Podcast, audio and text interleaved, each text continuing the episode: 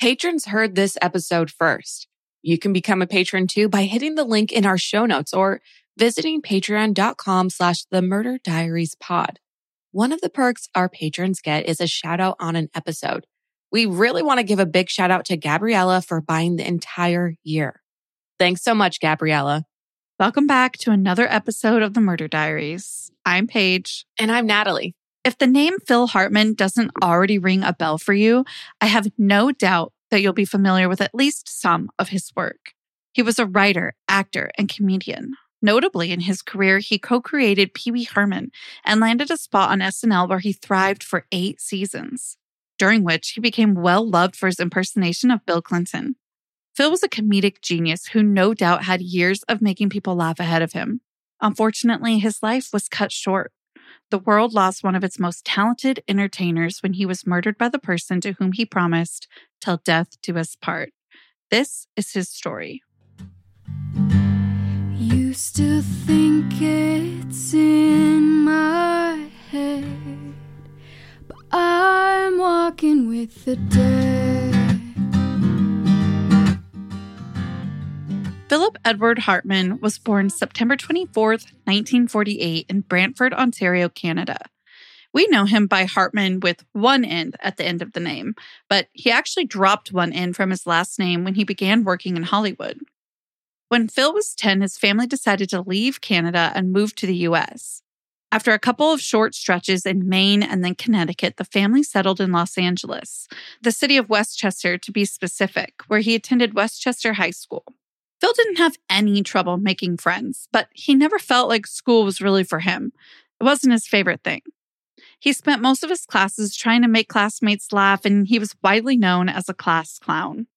Even back then, his peers loved his impersonations. It wasn't just a way he was able to speak like famous people. He also seemed to be able to perfectly embody all of their mannerisms and expressions. His delivery was just on point. He once told an interviewer that by the age of 15, he could do John Wayne, Jack Benny, Jack Kennedy, and Lyndon Johnson. And knowing what would become Phil's future career, it's no surprise that he had the title of class clown. Phil was a middle child, fourth of eight.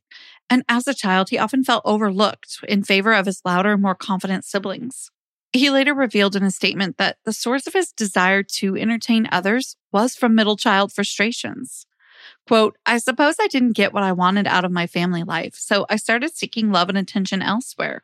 In another interview, he commented, quote, I have a passive, people pleasing middle child mentality. After Phil graduated from Westchester High School, he enrolled in an arts program at Santa Monica City College. A couple of years later, in 1969, he decided to call it quits on education altogether. Rather than falling into a traditional nine to five or traveling, Phil instead became a roadie with a rock band called Rockin' Foo, who were touring at the time. His brother was actually their manager and asked him to join them on the road.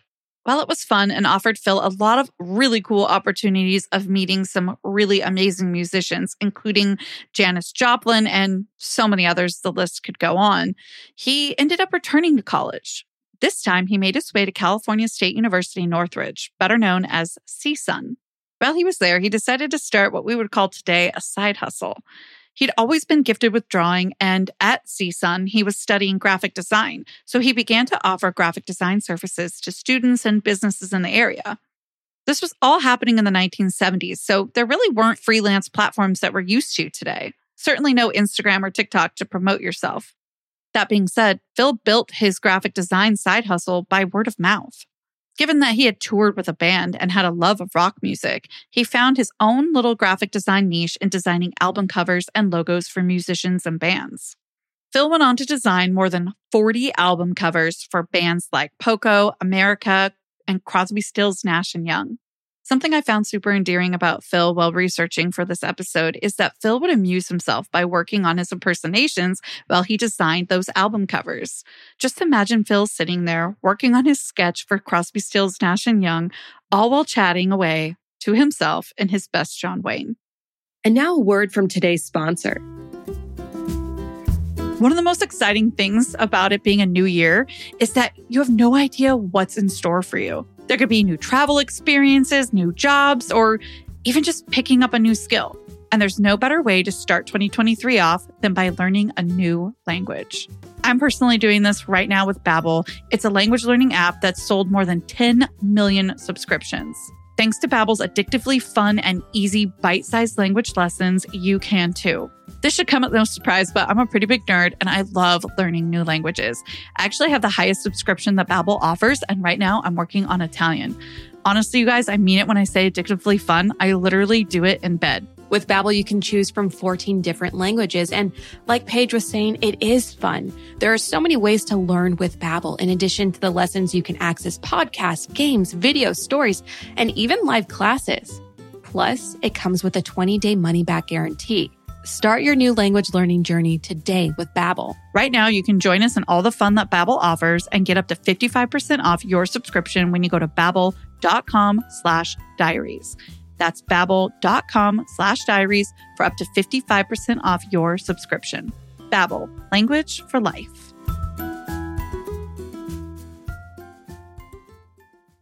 By 1975, Phil was finished with college and still trying to decide exactly what he wanted to do with his life. He, of course, had his art and his portfolio of album covers, along with his love of rock music and his comedy skills, but he just wasn't sure how to bring all of those together in a career. That was until he started attending night classes with a comedy group by the name The Groundlings. The Groundlings were and still are well known in LA for their improvisation and sketch comedy performances, bringing up the likes of such acts as Will Ferrell, Kristen Wiig, Melissa McCarthy, Phil Hartman, of course, Maya Rudolph, and Lisa Kudrow. Phil really enjoyed being involved in the group as it was both social and creative. Improvisation is by its very nature unscripted. And one night while he was watching the group perform, he decided to get right up on stage and join in. He was a hit that night. And from then on, he was given the opportunity to both write and perform with the group. In 1978, Phil had his first on screen appearance in an Australian film. And by the next year, he was considered one of the key members of the Groundling crew. He was offered a formal position, and with that, Phil Hartman's career as a comedy star had begun. But Phil wasn't in it for the fame. It was just something he genuinely loved to do. Part of the documentary, The Last Days of Phil Hartman, talks about how Phil had two sides to him this funny, vivacious side and a more recluse side. Later, when asked about his time with the groundlings, he stated, quote, I more or less started taking workshops for the fun of it. And 10 years later, I was still doing it for the fun of it. During his time with the groundlings, Phil became quite close with another cast member, Paul Reubens. In 1981, Paul and Phil collaborated to write the character Pee Wee Herman. They pitched the idea for a live stage show centering around Pee Wee. Upon the show's opening, it found rave reviews, and HBO later screened a live stage show for TV. In fact, the Pee Wee Herman show was such a huge success that Phil and Paul then created an entire TV show for children that focused around the character. It was called Pee Wee's Playhouse. While Paul, who had kind of invented the Pee Wee character, played Pee Wee Herman in the show, Phil played the character of Captain Carl.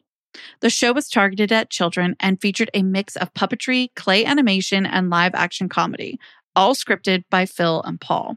One of those closest to Phil in their interview for The Last Days of Phil Hartman expressed that they felt like Captain Carl was a character that Phil could really relate to.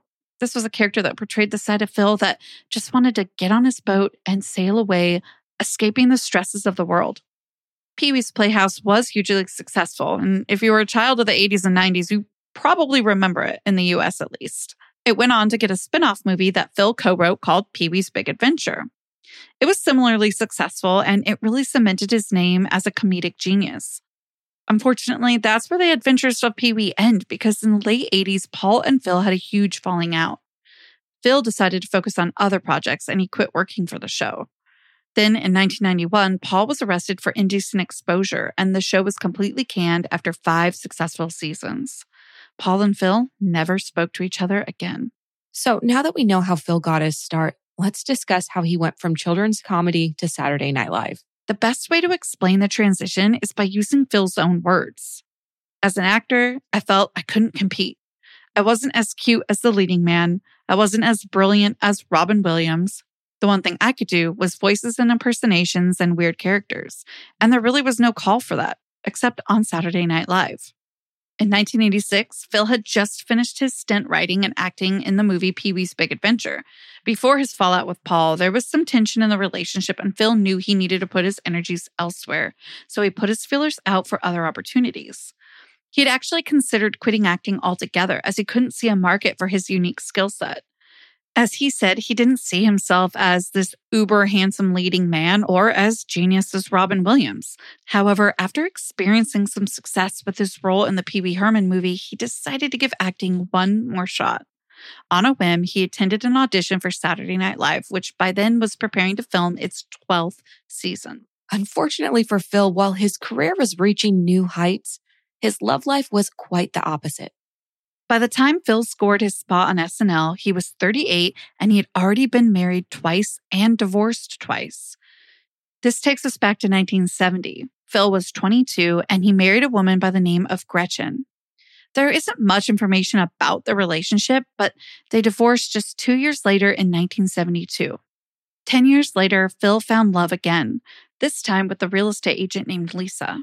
When they got married, Lisa was working while Phil was still working on Pee Wee Herman his stardom not quite at its height yet. Phil was a pretty peaceful and reserved guy, except when he embodied one of his characters on stage. Phil was also really known to fall in love deeply, quickly, and then let it fizzle out as quickly as the flame ignited. Unfortunately, his marriage with Lisa was no different.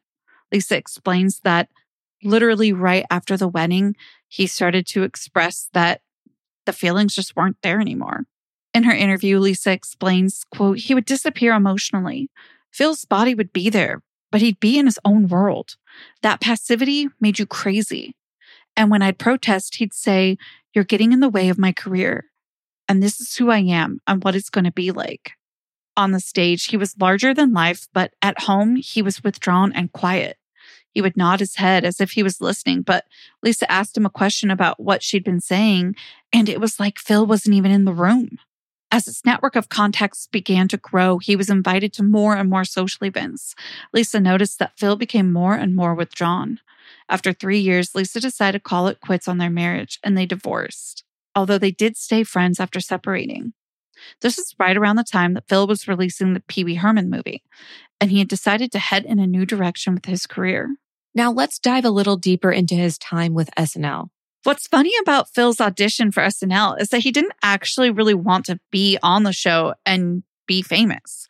While other actors used SNL as a stepping stone to get noticed for lead acting roles, as we've seen with so many SNL cast members throughout the years.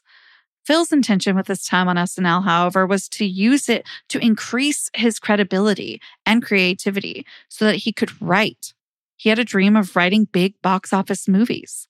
Here's what actually happened though Phil was a hit on SNL. Just from his audition, producers knew they were onto something with him. Phil was spot on in his impressions, deadpan, and he had this unique ability to create new and interesting characters that had never been seen before. Here's the thing though the way SNL works is that the members of the cast are competing with each other for airtime. It's all about who comes up with the best skits, the best characters, and can do the best impressions. While the audience gets to soak up the laughs, behind the scenes, the pressure was relentless. Phil's quoted as stating, The rejection and backstabbing could be painful, but the hardest thing was competing against your friends for airtime. Despite the toxic environment, Phil would stay on with SNL for eight seasons. He came to be nicknamed the glue. Even though the format was competitive, Phil was the guy who would be the first to help his castmates. He would coach them through their stage fright or offer to help them with their skits. One of the SNL commenters created, he kind of held the show together. He gave to everybody and demanded very little. He was very low maintenance. Phil never had an ounce of competition. He was a team player, and it was a privilege for him, I believe, to play support and do it very well. He was never insulted, no matter how small the role may have been. Phil Hartman, the glue. We call Phil the glue because he holds the show together. Without the glue, there's trouble. Some of the original characters that Phil created for SNL included Eugene, the anal retentive chef, and Unfrozen caveman lawyer. Impressions that he became really well known for included Frank Sinatra, Ronald Reagan, Ed McMahon, Barbara Bush, Charlton Heston, Kelsey Grammer, Michael Caine, Oliver Stone, Phil Donahue, Telly Savalas, Barry Humphries, Bill Clinton, and Kirk Douglas. Maybe some of those characters and impersonations I just listed are familiar to you, maybe not. But anyone who was watching SNL in the early 90s remembers his impersonation of Bill Clinton. He premiered this impression on an appearance of The Tonight Show. After that, Bill Clinton started appearing on SNL repeatedly. It became one of the most requested characters in the show. Phil once again was able to fully embody a character when he played Bill Clinton. He wasn't just speaking or looking like them. He was able to perfectly capture Bill's hand gestures, mannerisms, and the raspiness in his voice. Well, I just want to mingle with the American people, talk with some real folks, maybe get a Diet Coke or something. All right, fine. But please, don't tell Mrs. Clinton. Jim, let me tell you something. There's going to be a whole bunch of things we don't tell Mrs. Clinton. Phil was nominated for an Emmy in his part of writing SNL in 1987. And when he was nominated again in 1989, he took the award home. It was his work as Bill Clinton that put Phil on the radar for a number of other gigs. He ended up with many offers lined up and called it quits on SNL. In 1995, he was cast in a lead role of the NBC sitcom News Radio. In the show, he played a vain, self centered radio host by the name of Bill McNeil. By then, of course, Phil was a household name and he was offered a broad range of other feature and cameo roles too. After being asked to voice a one time character in The Simpsons, the writers enjoyed his work so much that they created a whole new part just for Phil. He went on to appear in 52 episodes of The Simpsons. You're probably familiar with these characters from The Simpsons as well Lionel Hutz and Troy McClure. He also voiced Duffman in one episode and countless other background characters. When he was asked about his work on The Simpsons, Phil said, quote, It's the one thing I do in my life that's almost an avocation. I do it for the pure love of it. I'm just going to list off a bunch of other movies Phil also appeared in in the 90s, some of which I'm sure you'll be familiar with Coneheads, Jingle All the Way, House Guest, Cheech and Chong, Three Amigos, Dennis the Menace, The Smurfs, and So I Married an Axe Murderer. The last one, which also starred another SNL cast member, Mike Myers. He was also in TV shows like Third Rock from the Sun and The John Larroquette Show, as well as countless commercials, which included McDonald's and soda brands. Everywhere you turned in comedy in the 90s, Phil Hartman was either in the show or writing for the show. Not only was he a comedic genius, but he also was a genuinely good guy who was a pleasure to work alongside. He was a laid back person who wasn't there to get rich or be famous, but instead to make people laugh and do what he loved doing. Once again, Phil's career was taking off, and this time, his home life was about to do the same. Taking us back to 1987, as Phil's career was really launching, he met the woman who would become his third wife, Brynn Omdahl. They met on a blind date. Brynn was a model and an aspiring actress from Minnesota. Phil had just been signed to SNL. Again, Brynn was from Minnesota and was born into a small town, but she had big town dreams. She was born Vicky Omdahl, but changed her name repeatedly over the years as she tried to gain a name for herself in modeling and acting. She really was Phil's dream girl. She had long blonde hair. She was beautiful, confident, and self assured. What she saw in Phil was a successful man a decade older than her who was quiet and reserved and was going to support her aspirations too. Many of the interviews for the documentary talk about how Phil had really felt like he had finally met the one, that this third time was going to be the charm. The pair married in fall of 1987 and they welcomed their first child, Sean Edward Hartman, into the world. Three years later, in 1989, their daughter Birgen was born. The family was complete. Unfortunately, behind that perfect family exterior, Brynn and Phil's marriage was far from healthy. Phil was becoming hugely successful, but Brynn's career had completely stalled. She was repeatedly being turned down for roles in movies and shows that she auditioned for and wasn't booking any modeling jobs. Even when Phil would call in favors from his connections, she didn't seem to be able to achieve the status she aspired to be. One of these times when Phil was pulling his connections, somebody asked, Well, is she funny? And he answered, In her own way. In time, this seemed to build up resentment in Brynn towards Phil. Here was a guy who didn't really want the fame, but was getting it. And she was a wife that desperately wanted to be noticed and couldn't seem to get her foot further in the door. Then, of course, there was the relationship side of things. We know from Phil's previous marriages that his work and creativity were a priority, even over his marriages. This didn't necessarily reflect how he felt about Brynn, though, because in multiple interviews, they joke about how Phil would often say something akin to, How did a chunky guy like me end up with a babe like that? On top of all of this, Brynn had her own personal struggles. She had ongoing issues with drugs and alcohol. She'd become sober before meeting Phil, but after they were married, she struggled in her recovery. She began to rely more heavily on those vices she had once managed to overcome. She began to drink and reached out to people she had once purchased cocaine and other drugs from. With that, cocaine was her drug of choice. And in Hollywood, it was really easy to come by. Brynn eventually went to rehab and became sober again. Unfortunately, it didn't last though.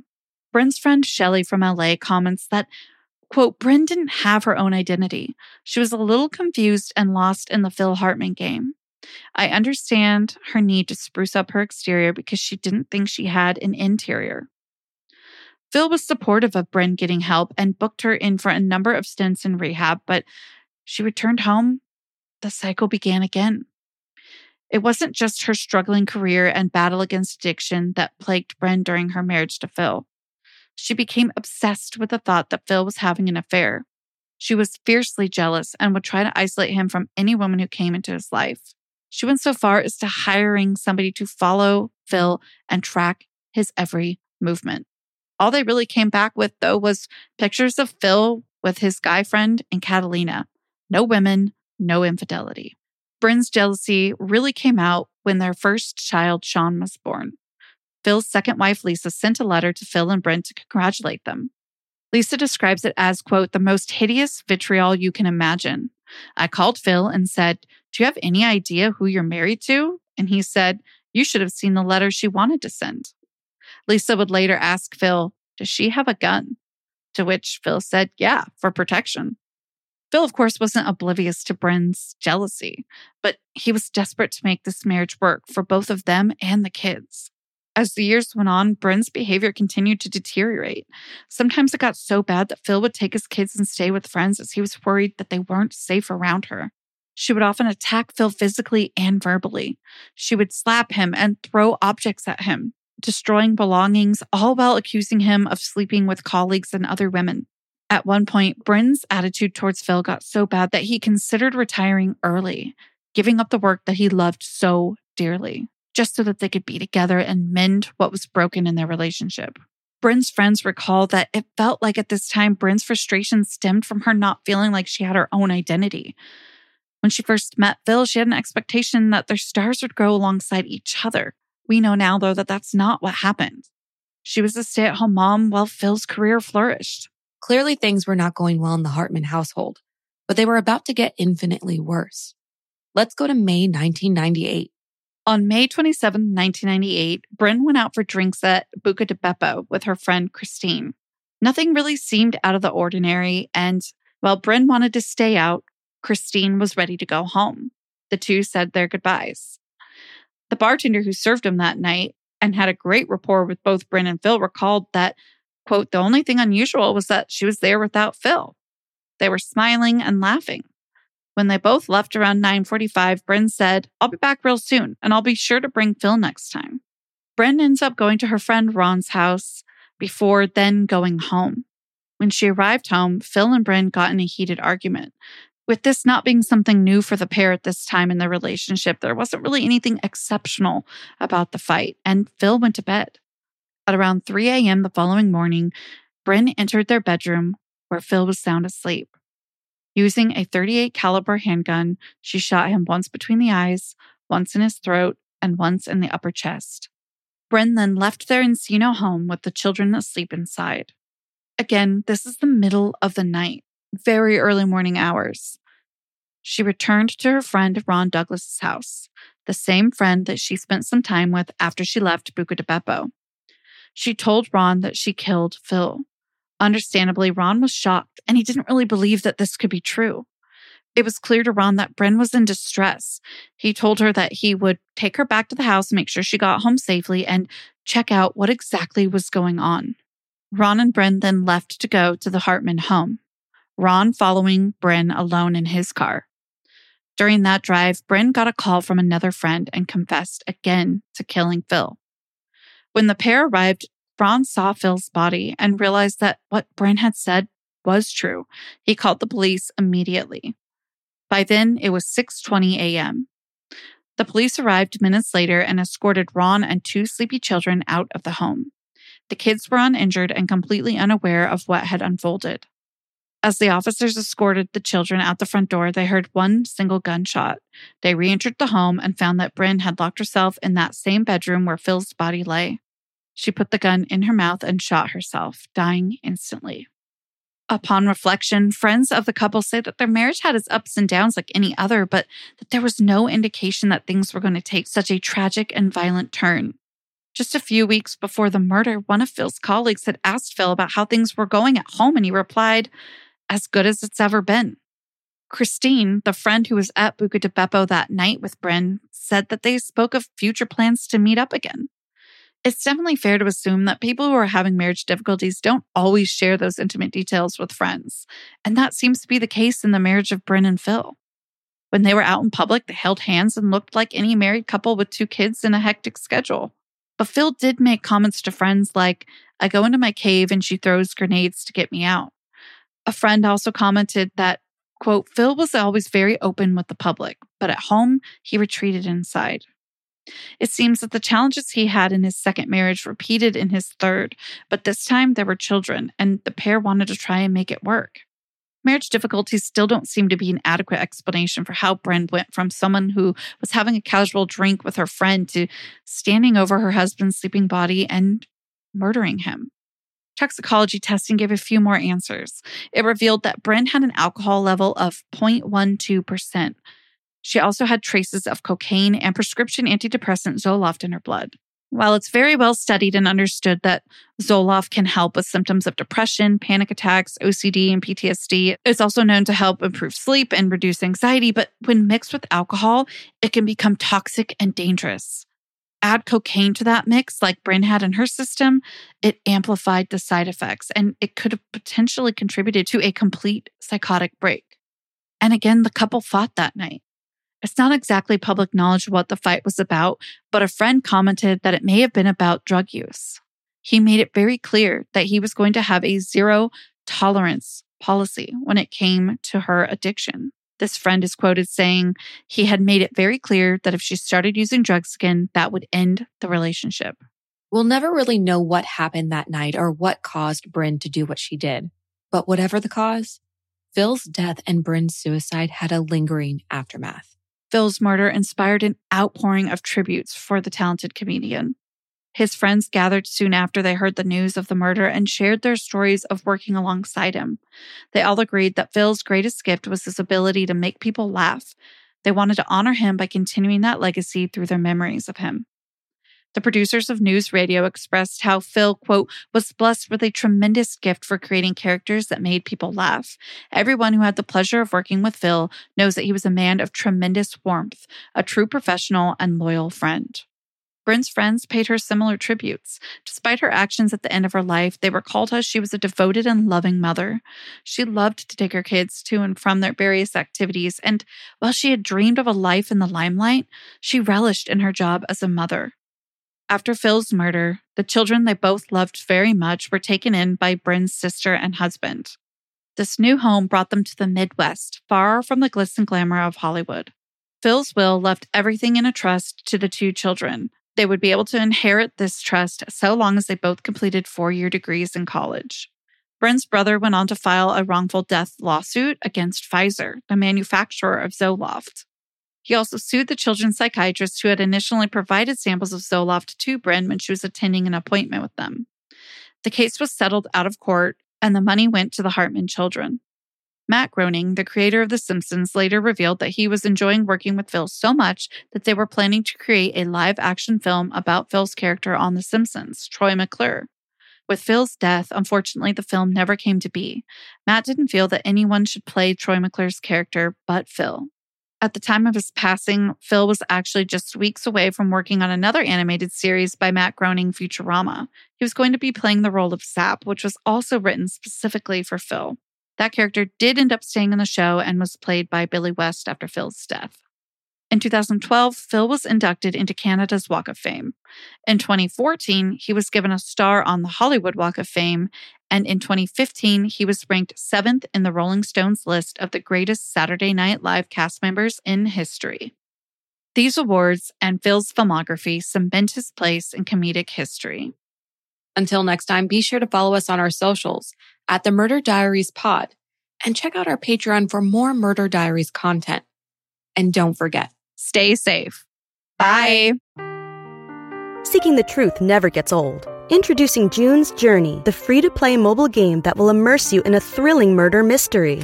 Join June Parker as she uncovers hidden objects and clues to solve her sister's death in a beautifully illustrated world set in the roaring 20s. With new chapters added every week, the excitement never ends.